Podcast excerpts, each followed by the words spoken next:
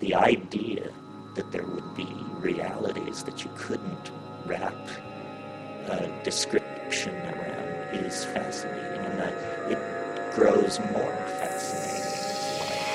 as well. It seems like an, absolute miracle some strange area of cognitive construction 1943. Albert Hofmann takes 25 times the threshold dose of LSD and rides his bicycle through the streets of Basel. The first therapeutic use of lysergic acid diethylamide. The drug later goes on to be used as a psychotomimetic, a psychotropic,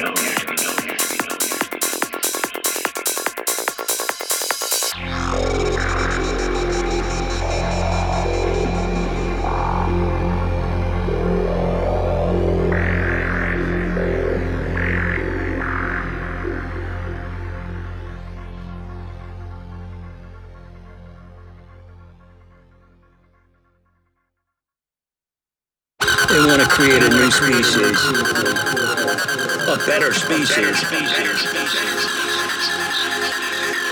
A world in which the laws of physics and nature are designed and controlled. Mutation by design.